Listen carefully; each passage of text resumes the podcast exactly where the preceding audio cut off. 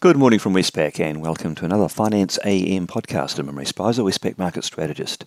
In the financial markets overnight, uh, US equity sentiment stabilised after a couple of sharp down days. The S&P 500 is off its 12-month low and it's currently up 0.3% on the day. Bond yields fall, fell a bit further and the US dollar rose. In the currency markets, the US dollar index is up 0.2% on the day the Aussie didn't push any lower, but it did probe the low, ranging between 69.14 and 69.86. The Kiwi did slip a bit further. It fell from 63.50 to 62.76 and made a fresh two year low. So the Aussie Kiwi cross rose from 1.1000 to 1.1040. The interest rate markets saw the two year US Treasury yield round tripping from 2.63 to 2.55 and back, uh, while the 10 year yield fell from 3.06 to 2.94%.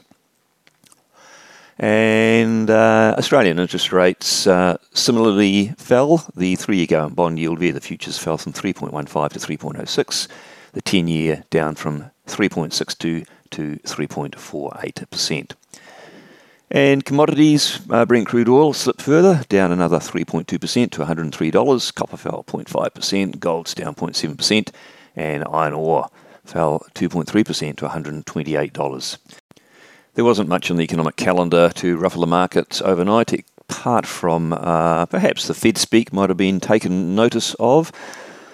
Uh, we heard from a number of uh, FOMC members. Uh, many have already spoken this week. The two fresh ones were Williams and Mester. Uh, Williams said it's very hard to estimate where neutral is, but echoed Powell's comments about moving expeditiously back up to neutral.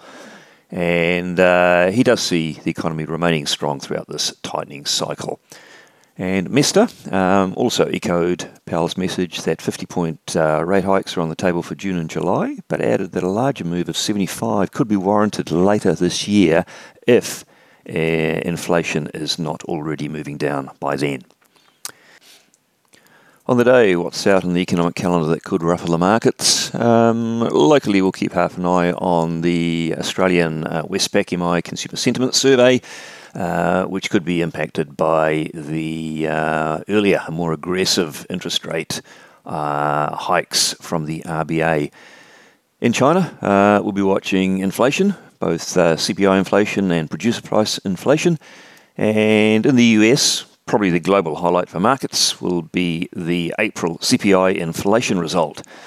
Uh, this one uh, could be quite a subdued print. Market expectations are for just a 0.2% monthly gain, which would drag the um, annual pace uh, and perhaps indicate that a peak has been passed in inflation, and that would uh, certainly be uh, an interesting uh, bit of news for the markets to digest.